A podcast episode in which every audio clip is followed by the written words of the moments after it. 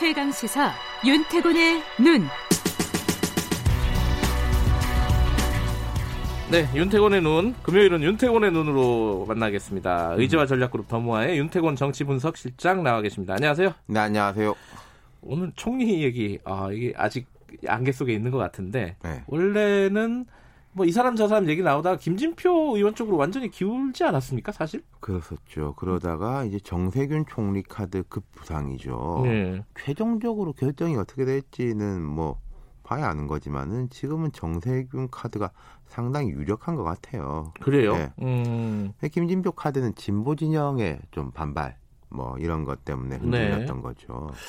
그러면은, 김진표 파- 카드는 완전히 뭐 이렇게 표현하면 그렇지만 버렸다. 이렇게 보면 되나요? 뭐 접혀진 것 같아요. 예. 음, 그 이게 비교가 좀 현실적으로 가능할지 모르겠지만 김진표 카드, 정세균 카드 어떻습니까? 요약하자면요. 예. 정세균 카드가 단점, 리스크는 더 작을 겁니다. 아, 하지만? 음, 효과, 리턴도 더 작을 수 있다. 음, 아, 김진표 의원이 총리로 떠오를 때는 강점이 명확했어요. 두 가지였어요. 경제 이미지 네. 그리고 청문회 통과 가능성. 음, 총리는 청문회만 하는 게 아니라 인준 투표도 거쳐야 되니까요. 네. 예.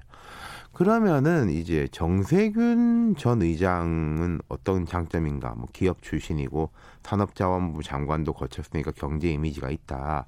육선의 국회의장까지 했으니까 대중적 법적 검증도 거의 됐다. 이렇게 볼 수 있는 거죠. 두 사람만 비교해 음. 보면은. 예. 근데 이게 좀 두 분 다 연세가 좀 있으시고 그쵸. 이래가지고 좀 뭐가 이미지도 좀 겹치고 그런 부분은 있어요 사실은. 이미지가 겹치는 점이 많은데 예. 경제 쪽의 이미지만 보면은 정세균 그 의원의 이미지가 확실히 약합니다. 김진표 음, 의원보다는 그래요. 음. 정세균 의원이 기업 출신이라고 하는데 기업에서 나온 게 90년대 중반이에요.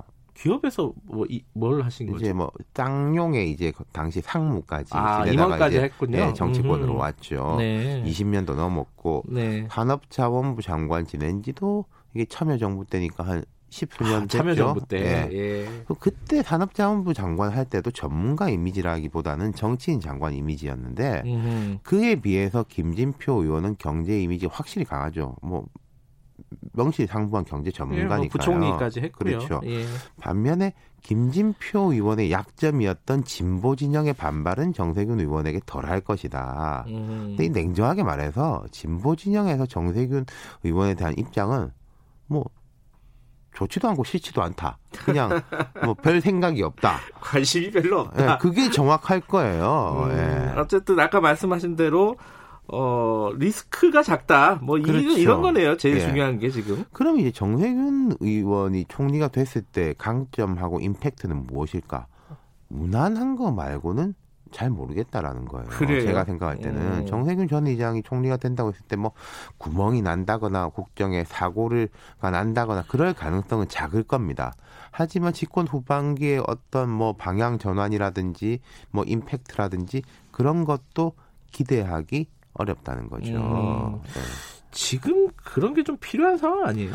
그렇죠. 근데 이 그럼에도 불구하고 정세균 의원 카드가 급부상하는 것은 지금 정치 현실하고 맞물려 간다. 현실. 예.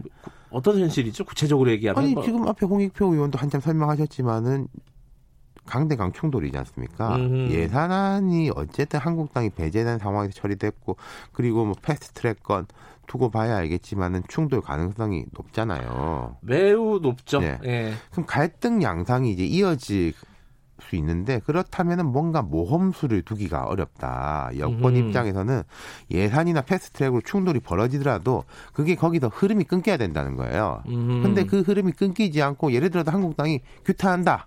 그리고 돌아서주면 좋은 건데 계속 뭐 법무부 장관 청문회라든지 총리 청문회 인준 투표까지 계속 갈등상이 이어진다면은 내년 초까지 이렇게 되면 피로도도 쌓이고 네. 그럼 여권에 결국 부담이죠. 야당이 뭐 발목을 잡는다 만다 하더라도 야권도 부담 아니에요? 아니 야권도 말 야권은 근데 그걸 이제 뭐 노리는 거니까. 음흠. 예.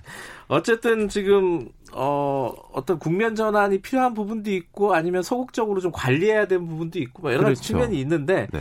어찌됐든 지금 어 정세균 총리 아 후보는 아니고 어, 뭐라고 해야 되죠? 뭐 유력 뭐, 유력, 유력, 후보자. 네, 네. 어, 정세균 의 어, 전 국회의장이 총리가 된다면은 첫 번째죠 국회의장 출신은 맞습니다. 총리 출신 국회의장은 있었어요. 그 아, 거꾸로는, 박정희 예. 정부 때 정일권 의장이라고 총리 지내다가 이제 의장인데 아? 그때는 뭐 음. 대통령 임명하는 거나 마찬가지기도 한데 네. 국회의장 출신 총리 모양새가 영 이상하긴 하죠. 뭐 음. 국제적으로 봐도 별 많지 않은 것 같은데 뭐 서열이 뭐 2위에서 5위가 된다. 근데 이제 뭐 그걸 크게 중요하게 보는 것 같진 않은데 제 생각엔 오히려 사고의 틀을 바꿔본다면 어떨까 싶기도 해요. 사고의 틀은 그 완전히 파격 이런 아니 뜻인가요? 그렇죠. 예를 들어서요. 뭐 누군지는 저도 모르겠습니다만은 파격, 혁신 총리 이런 카드를 내민다면은 야당에서 무조건 반대하기 어려울 거예요. 정치적인 고리를 걸 수 없는 사람이 될 수 있다는 거죠. 그럼 이건 야 우리 완전 다른 이야기인데 지금 뭐 패스트트랙 가지고 이런 혁신적인 카드에 대해서 반대하기 말이 되냐 조금 뜬금없어. 질 수가 있는 거죠.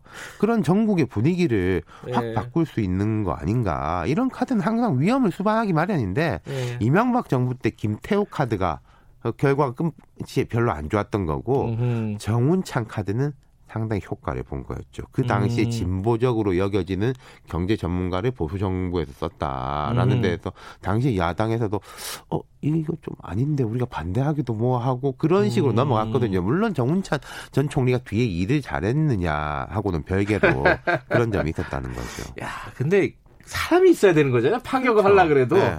그참 거기 그 발상의 전환이 어려워요. 네.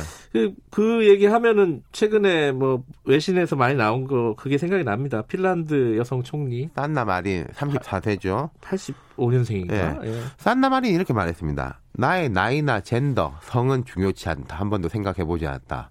음. 근데 저는 요새 우리나라 70대 남성 정치인들이 나의 나이나 성은 중요치 않다. 한 번도 생각해 보지 않았다.